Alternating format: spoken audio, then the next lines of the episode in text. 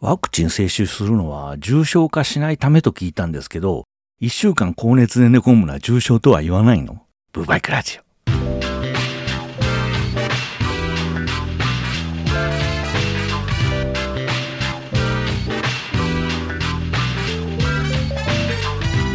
前回のブーバイクはですね、そんなこんなでワクチン4回目でえらいことになってしまったので、タイニーバージョンでお送りしたわけですが、その高熱ね、朦朧としている中、世の中では iPhone 14が発表されたんですな。もうサクッと予約して早くも手元に届いた人までいるみたいですが、遅ればせながらですね、アップルイベントの詳細を解説してくれている動画がいっぱいアップされてましたんで、いくつか眺めてみましたですよ。うーん、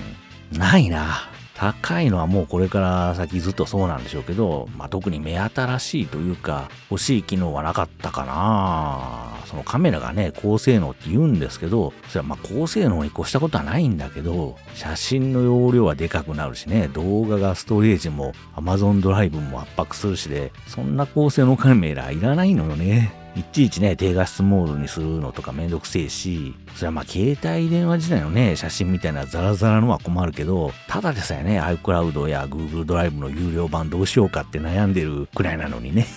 というかね、いろいろこの写真をね、アップしようとするじゃないですか。それこそブログの画像だとかね、何かしらのプロフィール画像なり背景画像なりね、容量でかすぎてね、エラーになるのよ。わざわざね、アプリで画質を落とすような加工してとか何やってんだろうって思いますもん。あとね、iPhone 14発表と同時に iPhone 11の販売終了もアナウンスされてましたな。わしまだ11のゲップを払ってるんですけど、みたいな。もう売ってないもののお金を払い続けるという虚しさ。まあ、11買う前は7でしたから、まあ、同じくらいの感覚で買い替えるようになるんちゃうんと思って、4年払いにしたことを若干後悔したりなんかしている今日この頃なんですが、逆にそれほど14が魅力的じゃなかったことに安堵しているところでもあったりするんですよね。あわよくば16まで引っ張りたい気が満々にありますんで、頼むぞ15と。14のマイナーチェンジであってくれよと、日々祈る毎日なんですけども、えー、嘘です。毎日思わないし、ましてや祈ってもないです。あの、サムスンのね、折りたたみ、縦折りと横折りの折りたたみスマホもそれぞれモデルチェンジしたとかで、まあ、レビューがあったんで見てみたんですけど、あの、見ちゃうとね、欲しくなるんで見ないようにしてるっていうのに、どうもね、サムスンがガジェット系 YouTuber のところへ端末をバシバシ提供してるようで、レビュー依頼してんのかな？あっちこっちに上がってるんですよね。なんてことしてくれるんだと、もうすっかり欲しくなってるわけですが、でもね、あれは流行ると思いますよ。特に縦折り？その昔の折りたたみ携帯みたいなやつ。あれちょっといかんですよね。デルモさんとかがね、使い出すと一気に普及しそうな雰囲気がプンプンしてますよ。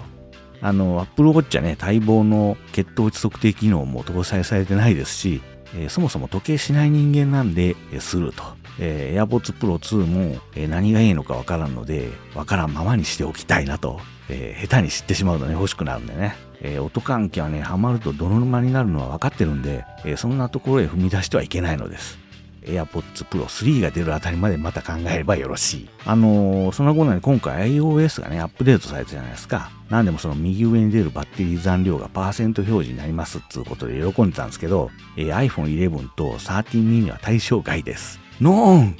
あ、バッテリーといえばですね、いつ頃からかな、ゴチャンビュアーのジェーンスタイルを起動すると iPhone がね、熱々になり始めるようになったんですね。どうもね、噂では裏でマイニングさせてんじゃねえかっつうことで、えー、広告ブロッカーを入れたら治るよっていうことで、それ買ってね、250円だったかな、500円だったかな、入れたら、えー、直後にジェーンスタイルのアップデートで修正されるっていうね、えー、iPhone が熱くなる不具合を修正しましたみたいなこと書いてたけど、それは不具合なのかと。バレる前にその PG 削除したんちゃうんかみたいなこと思ってますが。っていうかね、昔はいろんなこの専用ブラウザがあったじゃないですか。そういうのね、締め出しておいて、これしか使えないみたいなことをやっておいて、マイニング仕込むとかやり方が汚いですよね。まあ、7日のですね、あと数ヶ月、年末くらいまでですかね。それまでは、アップルの新型ガジェットにもやもやさせられずに済んだぞっていうことで、安心しつつ、一方でまた本年度半年も経過してないというのに、今回のワクチン接種での副反応で、有給休暇を全て使い切ってしまったという、えこれから先休むイコール給与さっぴかれるっていう地獄が待っていることに、大いなるストレスを感じつつ、ウーバイクラジオ始まります。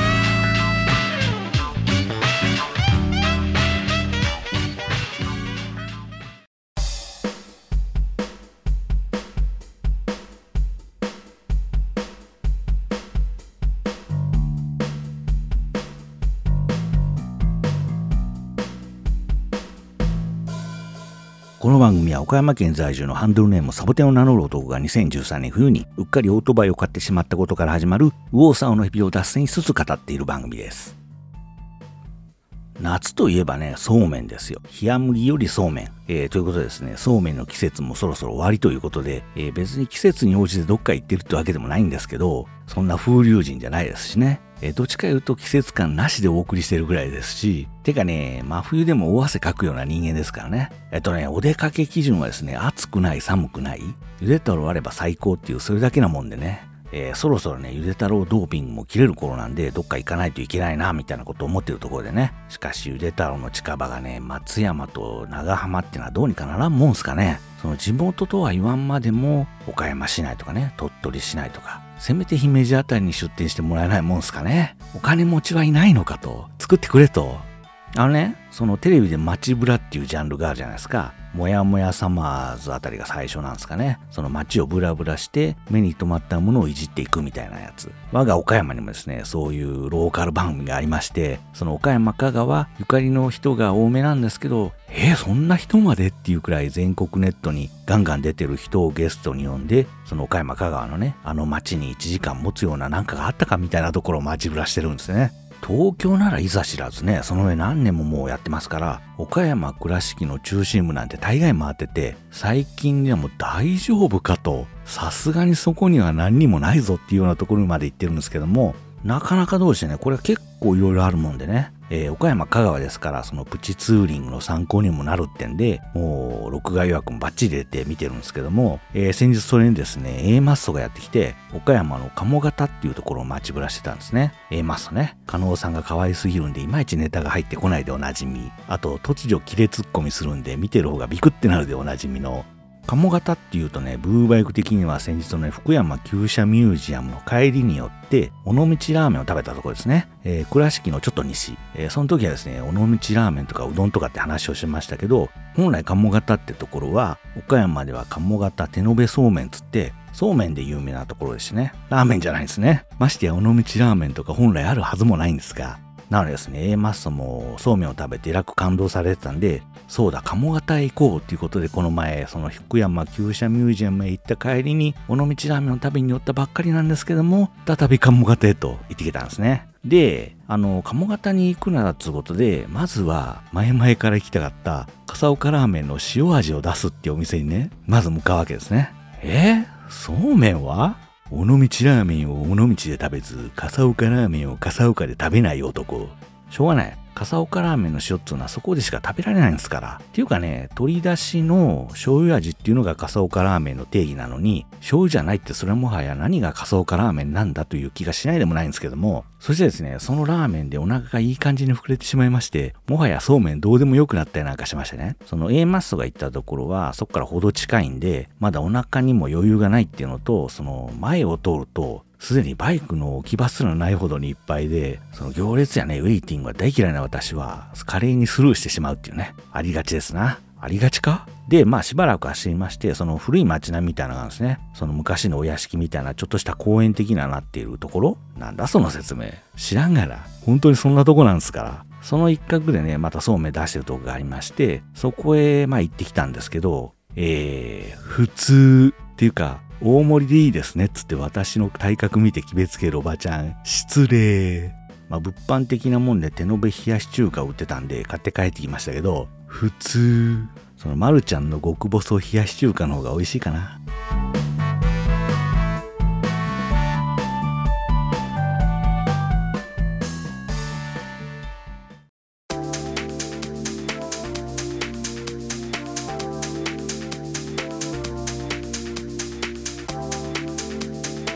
そして、えー、と、ちょっと涼しくなってきたあたり、8月末だったか9月頭だったか、まあそうめんなんてね、この時期しか食べられないんだしっていうことで、この勢いに任せて行ってきましたよ。兵庫県は辰野市っていうところまでね。えー、ここはですね、イボの糸っていうそうめんの産地で有名なとこでね、えー、ずっとブックマークはしてたんですけど、まあ行くなら今しかねえみたいなことを思いましてね。あの、辰野といえば、播磨の国ですから、この前のね、伊豆市行きの途中で私を悩ませた播磨道へとうとう入る日が来たかと思いきや、播磨道への分岐はスルーして、その先のインターチェンジを降りて、下道を走るっていうね。えー、目指すはですね、イボの糸そうめんの里っていうとこですよ。そこはね、もともとそうめんを作っている工場みたいなとこなんですけども、併設しているところ、のいおりというところで、そうめんを食べられるようになっているところでね、えー、調べていくと、その開店9時って書いてあるから、ほほうと早いなと。そんな時間から世間は食事もせんだろうから、開店に合わせていけば広々食べれるな、みたいなことを想像して、こう家を7時半くらいに出ましてね。まあナイスタイミングでちょうど9時に到着したわけですね。入り口にね、デカデカと営業中って看板出してたんで、よしよしと、ナイス足みたいなことを思いながら中に入ると、なんかどうも様子がおかしくて、聞いてみたところ、そのお土産コーナーとか、その入場料を取る展示場、そっちは開いてるんだけど、お食事コーナーは11時からですって。またか。前姫路に行った時も朝そばを食べれるとこがあるってんで意気揚々と向かったらお食事は11時からですってことになったことがあってここもそうかと、まあ、しゃあないってんでもう一軒こっちはまあ10時開店っていうところをチェックしててそこ行ったらえこっちもお食事は11時からですつって張り紙してあってこっちもかと。どいつもこいつもフランス人もと。てか姫路方面はこれがデフォなのかと。なめんなよと。過去に学ばない男。で、この2つしかチェックしてなかったもんですから、もう行くとこなくなっちゃって、もう仕方なくですね、いおりの方へ戻って、バカ広い駐車場で、ぼーっとして時間を潰すっていうね。時間潰したくないんだよね。時間貴重なんだよね。で、ここっていうのはですね、中庭でそうめん流し、あの、丸いやつをぐるぐるさせてるやつね。まあ、それもあったんですけど、それができるところはちょっと数えるほどしかっていう席がなくって、一人でね、そんなとこ撮ってたら貧縮者だなと思って店内でお召し上がりですよ。冷やしそうめんの中ですわな。乳麺ね、あったかいやつね、それもあったんですけど、まあ、やっぱここはノーマルそうめんでしょう。ということで、それをいただきましてね。うーん、普通。またか。あの、いつも食べてるやつっていう感じでしたね。で、ここでね、はっと気がつくんですね。鴨型そうめんも普通だったじゃないですか。あんね、うちの地元のスーパーで売ってるそうめん、昔から鴨型そうめんか、イボの糸なんですね。そうめんといえばそのどっちかしか売ってないんですよ当然食卓に出るそうめんって鴨型そうめんかイボの糸になりますわなそりゃ普通だわいつも食べてるそうめんと同じもん食ってんですもんむしろ違ってる方が問題だろみたいなね。もうそれに気がついてから味わって食っとる場合ちゃうがななんてこと思ったんでそうめんをするペースが早い早い。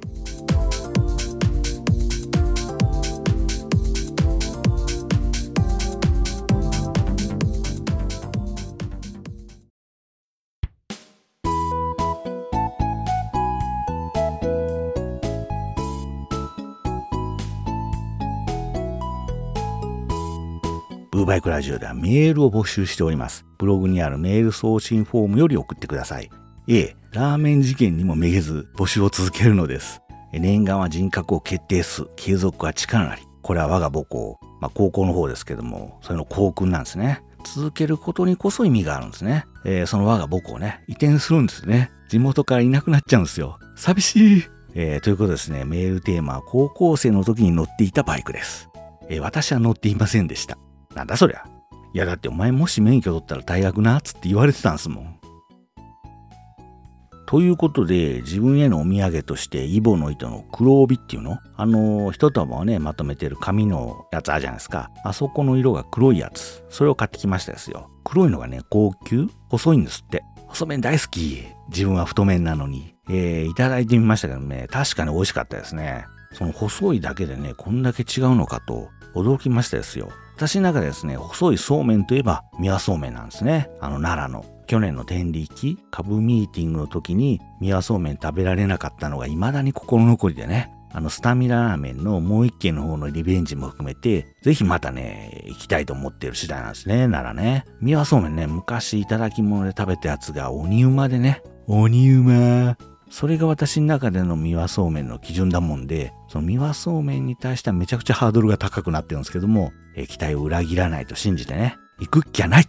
え？おたかさん？あのね、地元にもね、すんごいいいところ、ロケーションも味も抜群のとこがあるんですよ。昔はね、ひと夏に一回は必ず行ってたとこでね。でも、知る人ぞ知るっていうところだったんですけども、このネット社会ですわな。もう今大人気でね、平日ですら2時間待ちがデフォみたいなことになってるもんで、全然行けないんですよね。待つの嫌いなんだよね。予約も受け付けてないんだよね。そんなとこ行けないんだよね。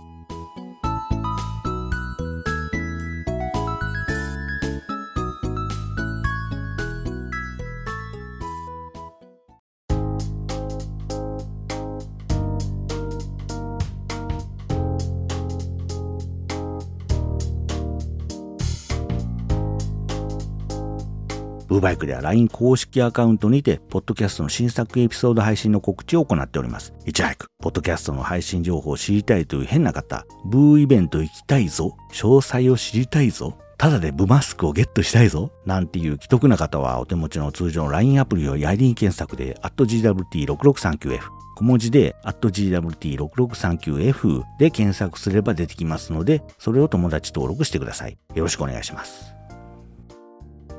私的にね、今、そうめんといえばもう小豆島になっちゃってますね。その出川さんも言ってた生そうめんの中部案、ここですよ。あの、2年くらい前になるんですかね、もうコロナ禍がね、ちょっと収まった頃でしたよ。来ましたですよ。予約入れてたね、ちゃんと駐車場のおっちゃんまで分かってくれてて、何々さんみたいな声かけてもらったのが非常に気持ちよくてね。そのそうめんね、生そうめんをいただいたんですけども、なるほどね、生でしたね。ほほう、そうっすか、みたいな。あんまりその乾麺と生麺って意識したことなかったですし、そうめんなんてね、あの乾麺のあの感じが普通だっただけに、ああ、そうか、生、なるほどね、みたいな。確かに生麺だねっていう感じ？その喉越しが違うっていうんですかね。改めてその乾麺と生麺の違いを認識するというか、あの、そもそも麺なんてね、噛まずに飲み込むもんじゃないですか。でも違うんですね。あのね、こっちのローカルテレビ見てますと、その地元のアナウンサーが讃岐うどんを食べに行くっていうシチュエーションがまあ多いんですね。街ブラとかね、グルメ系番組よくやってますんで、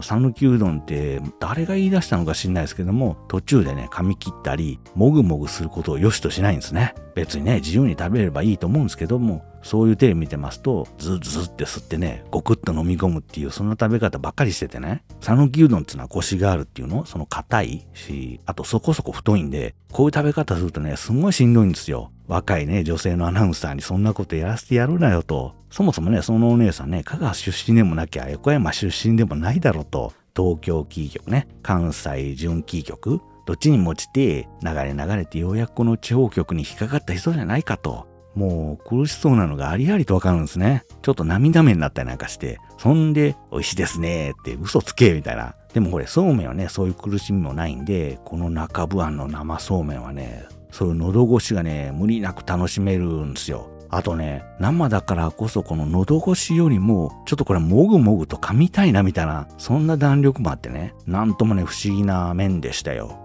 あの、普通にね、ザル的な、そのザルそうめんってあんまり言わないと思うんですけども、その出汁にね、エキスにつけていただく普通のそうめん私は注文したんですけども、あの生そうめんはね、冬季限定の釜揚げを言っとくべきだったかなと、今でもちょっと後悔してましてね。あの生そうめんはやっぱ絶対ね、釜揚げでいくべきですね。あとそのエキスもね、関西系の出汁が効いてるあれはまあ、カツオ出汁なんですかね。薄口醤油のやつで。私はね、ゆで太郎好きが象徴するように、醤油がっつりの関東系のエキスのが好きなんですけども、このそうめんはね、あの関西系のやつじゃないといけないなと思いましたですよ。とにかくこの麺を生かすっていう意味での、あの、所詮そうめんでしょみたいなことも思ってたんですけど、あれはちょっと感動すらする初生そうめんでしたね。えー、生麺はね、鮮度が命みたいで、お持ち帰りもお取り寄せもできないんで、実際に食べに行くしかないんですけども、こりゃまたぜひね、釜揚げそうめんをいただきに行かねばならないなと思ってるところで、えー、ちょっとハードル高いのは、その予約がいっぱいなのと、そのものすごく狭くて急な坂の上に駐車場があるんで、特にね、大きいバイク乗ってる人は要注意ですね。途中バランス崩すとかね、足を突っ込むものなら、もうニッチもサッチもいかなくなるんで、もう登り始めたら問答無用で一気に駆け上がっていく覚悟が必要ですね。えー、もしくは下の道沿いの歩道に、えー、ゴールド返上覚悟の路中ね。でも中部湾、ここはぜひ行くべき。そうめんの認識が変わりますですよ。